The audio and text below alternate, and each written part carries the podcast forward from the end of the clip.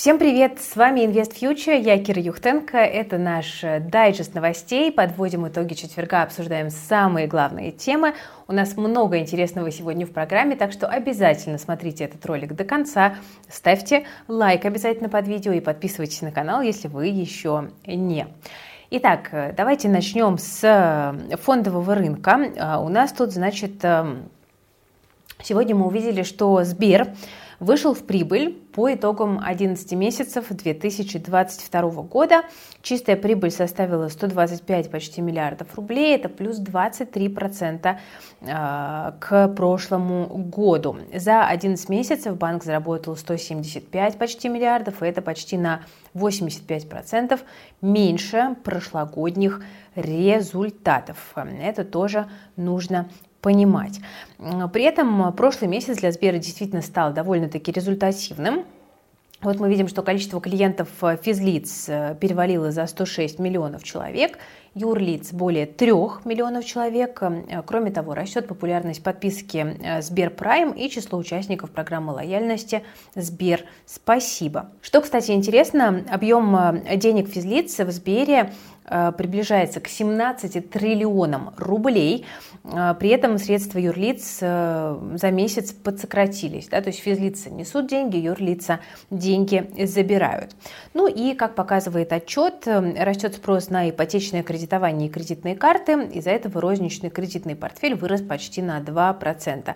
Для Сбера это хорошо, да, понятное дело, потому что процентные доходы продолжают свой рост. Но вот для российской экономики это скорее минус, потому что такой высокий э, спрос на кредиты ведет к закредитованности населения, которое и так уже находится на высоких уровнях. Вот э, такая статистика от Сбера. Ну, хорошо, что компании начинают нам что-то более активно показывать в последнее время, и мы в Invest Future, конечно, этому раду, потому что вслепую инвестировать в рынок э, никому не интересно, как вы понимаете. Это какое-то кидание э, дротиков э, фактически. А, но вот, допустим, на прошлой неделе мы делали интервью с Сибэнергомаш БКЗ, это эмитент облигаций. Очень интересный получился разговор про то, как реальный бизнес переживает кризис. Обязательно посмотрите, если не видели. Ссылочка в описании к этому видео. А, кроме того, вот в пятницу в 12.30 по Москве у нас будет прямой эфир с компанией ВУШ, которая собирается на IPO. А, придет руководство компании, и можно будет прямо в прямом эфире задать все вопросы. Очень рекомендую присоединиться. Тоже ссылочку оставим в описании. Друзья, к следующей теме давайте перейдем. Э, очень интересное сегодня сообщение было от турецкого издания «Турдом». А, говорится там о том, что э, турецкие банки стали запрещать россиянам использовать карты, полученные в Турции, за рубежом. А, ссылаются на сообщение девушки из чата э, русскоговорящей в Турции. Она рассказала о том, что не смогла воспользоваться дебетовой картой ФИБА банка за пределами Турции. И в банке заявили, что все карты, принадлежащие гражданам России и Беларуси заблокированы для зарубежных транзакций, открыты только для платежей в Турции. То есть все те ребята, которые летали по карточному туризму а, в Турцию в этом году, да, чтобы получить карту и расплачиваться ей, допустим, из России, а, ну, вот есть вероятность, что летали они зря. У меня тут э, к вам вопрос. Поделитесь, пожалуйста, опытом, если кто-то делал карту в Турции сейчас находится за пределами страны, работает ли у вас карта, потому что это достаточно важный прецедент, который в будущем может охватить также и другие страны. Друзья, этот год заставил большинство инвесторов пересмотреть свои планы. Полагаться только на фондовый рынок, банковские вклады или недвижимость стало опасно. Слишком велики риски. Сейчас стоит диверсифицировать свои активы по максимуму. Например, инвестировать в российский малый бизнес через краудлендинг. Год назад я решила использовать инвестиционную платформу JetLand и смогла получить доходность э, выше 18,5%, вложившись в бизнес 224 малых и средних предпринимателей. А прибыль самых успешных инвесторов на JetLand достигала вообще 20% за год. Платформа работает официально. В 2020 году компания вступила в реестр ЦБ и стала одним из первых краудлендинг-операторов. JetLand помогает предпринимателям предпринимателям брать кредиты у частных инвесторов, сопровождает сделки, распределяет инвестиции и возвращает долги. Если упростить, система работает почти так же, как рынок облигаций. Малый бизнес получает быстрые и короткие кредиты на покупку оборудования и покрытие кассовых разрывов, а инвесторы могут рассчитывать на высокий доход соответственно. На платформе небольшой процент невыплаченных займов и банкротств. Это важно. Дефолтность за все время работы JetLand э, меньше 2%, 1,6%. Ну а новички могут э, работать в более безопасном режиме автоинвестирования, благодаря которому можно гибко настроить уровень риска, сроки инвестиций и диверсификацию портфеля. На платформе реализованы стратегии инвестирования, разработанные для пользователей, которые не знают, с чего начать. Ну, грубо говоря, если бы вы начали инвестировать вместе JetLand год назад, то к декабрю вы заработали бы а, там, чуть более 19% к своему капиталу. Доходность получается выше, чем у депозитов и облигаций. Друзья, оцените этот инвестиционный инструмент лично по ссылке в описании к этому видео. По нашей ссылке можно также получить 5% к общей доходности от первой суммы пополнения портфеля сроком на 3 месяца. Теперь, друзья, пару слов про политику, ну, вернее, про геополитику и про то, как она влияет на экономику. Конечно, главная новость дня сегодня это то, что Россия и США обменялись заключенными. Э, Бритни Грайнер обменяли на Виктора Бута. Э, обоих помиловали, э, заявила Татьяна Москалькова, омбудсмен РФ. Я напомню, что Бритни Грайнер – это американская баскетболистка и американская олимпийская чемпионка. Она в России играла за один из клубов, но в феврале ее задержали в Шереметьево с подозрением на то, что она провозила запрещенные вещества вещества, ну и, собственно, позже приговорили к 9 годам за контрабанду наркотиков. А, и здесь, конечно, многие обращают внимание на то, что это задержание произошло именно в феврале 2022 года, когда напряженность там в мире, да, вокруг России стала огромной, и сразу вот стали говорить о таком некоем политическом окрасе всей этой ситуации. А при этом фигура Виктора Бута на самом деле значительно интереснее, чем фигура госпожи Грайнер, потому что, ну, она просто что-то там себе провозила, да, понятно. А Виктора Бута, я напомню, арестовали в Таиланде в далеком 2008 году экстрадировали в США и обвинили в попытке продать оружие колумбийской террористической группировке. И, кстати, Виктор Бут даже стал прототипом а, для персонажа Никола Кей... Николаса Кейджа в фильме «Оружейный барон».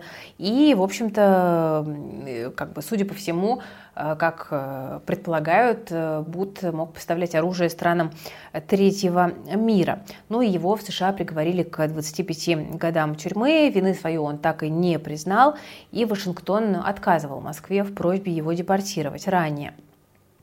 При этом как бы эта ситуация достаточно активно обсуждается, потому что она необычна. А, дело в том, что а, еще в сентябре 2019 года американские власти предлагали обменять Бута на 15 граждан США, которые сидят в России, а, но, тем не менее, а, США говорили, что эти граждане им мало интересны.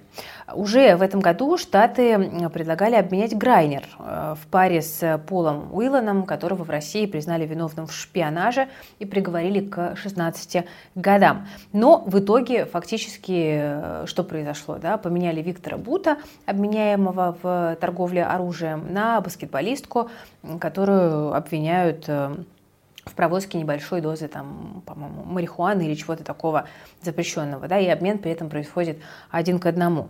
То есть мы видим такую очень интересную ситуацию, в которой при этом Байден общался с Грайнер, а, уделял внимание этой ситуации, и мы видим, что для США это имеет э, значение, Поэтому здесь есть э, такое, знаете, есть такое мнение, что вот этот состоявшийся обмен заключенным может быть таким знаком, который символизирует начало некой оттепели в отношениях э, США и России, какой-то шаг к более широкому диалогу, э, особенно когда в последнее время участились разговоры о гарантиях безопасности и вообще условиях переговоров по конфликту на востоке Европы. Идем дальше. Что-то мы с вами давненько про Илона Маска не говорили. Э, значит, э, тут банкиры Маска рассматривают возможность предоставить ему кредиты, обеспеченные акциями Tesla, чтобы заменить часть долга Twitter с высокими процентами. Об этом пишет агентство Bloomberg. Обсуждают пока замену 3 миллиардов долларов долга под э, там, почти 12% годовых. И это максимальная сумма, которую банки гарантировали Маску еще в апреле. Всего у Twitter задолженность 13 миллиардов долларов. Хотя это как бы и не единственный выход из ситуации. То есть Маск получит кредиты под залог акций, и проценты по ним из-за этого должны быть, соответственно, пониже. На эти деньги он погасит дорогие долги Twitter, то есть такая, ну, фактически реструктуризация долга может произойти. Но надо понимать, что все обязательства по долгам придется выплачивать лично Илону Маску. А у него, как вы помните, много кэша застряло в сделке по покупке социальной сети. Ему, возможно, в случае проблем придется продавать какую-то часть своих активов, и первыми под нож могут пойти как раз акции компании Tesla. А, при этом а, ставки в США растут, как вы знаете, из-за политики ФРС, и новые кредиты могут становиться дороже.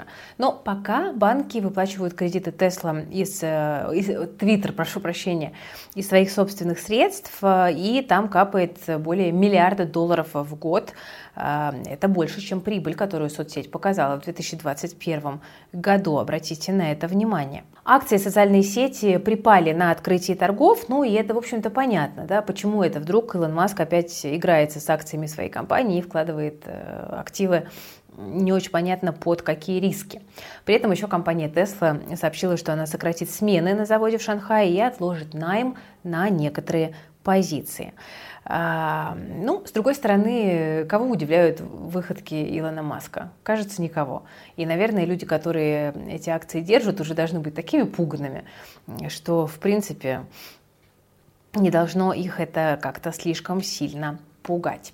Друзья, я чуть не забыла сделать очень важный анонс, и комменты на меня обидятся. Смотрите, э, мы тут запланировали на 13 декабря в 18.30 по Москве э, новогодний прямой эфир. Э, кодовое название «Голубой огонек». Э, там будет Ваня Шибанов, наш операционный директор, которого многие из вас знают и любят, и буду я. Мы с Ваней э, сядем лампово под елочкой и подведем итоги года для всего проекта Invest Future. В первый раз я расскажу о том, сколько мы заработали за год и сколько мы потратили. И цифры, конечно, многих шокируют. Не скажу в какую сторону, приходите, узнаете. Эм, это, конечно, знаете, такой очень ответственный шаг э, начать говорить про какие-то свои финансовые результаты, но мы же все-таки собираемся на IPO в 2026 году. Э, надо потихонечку к нему двигаться.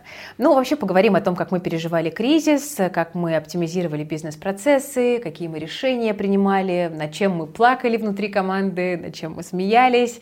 В общем, такой будет теплый, ламповый и интересный эфир. Про инвестиции тоже немножко поговорим.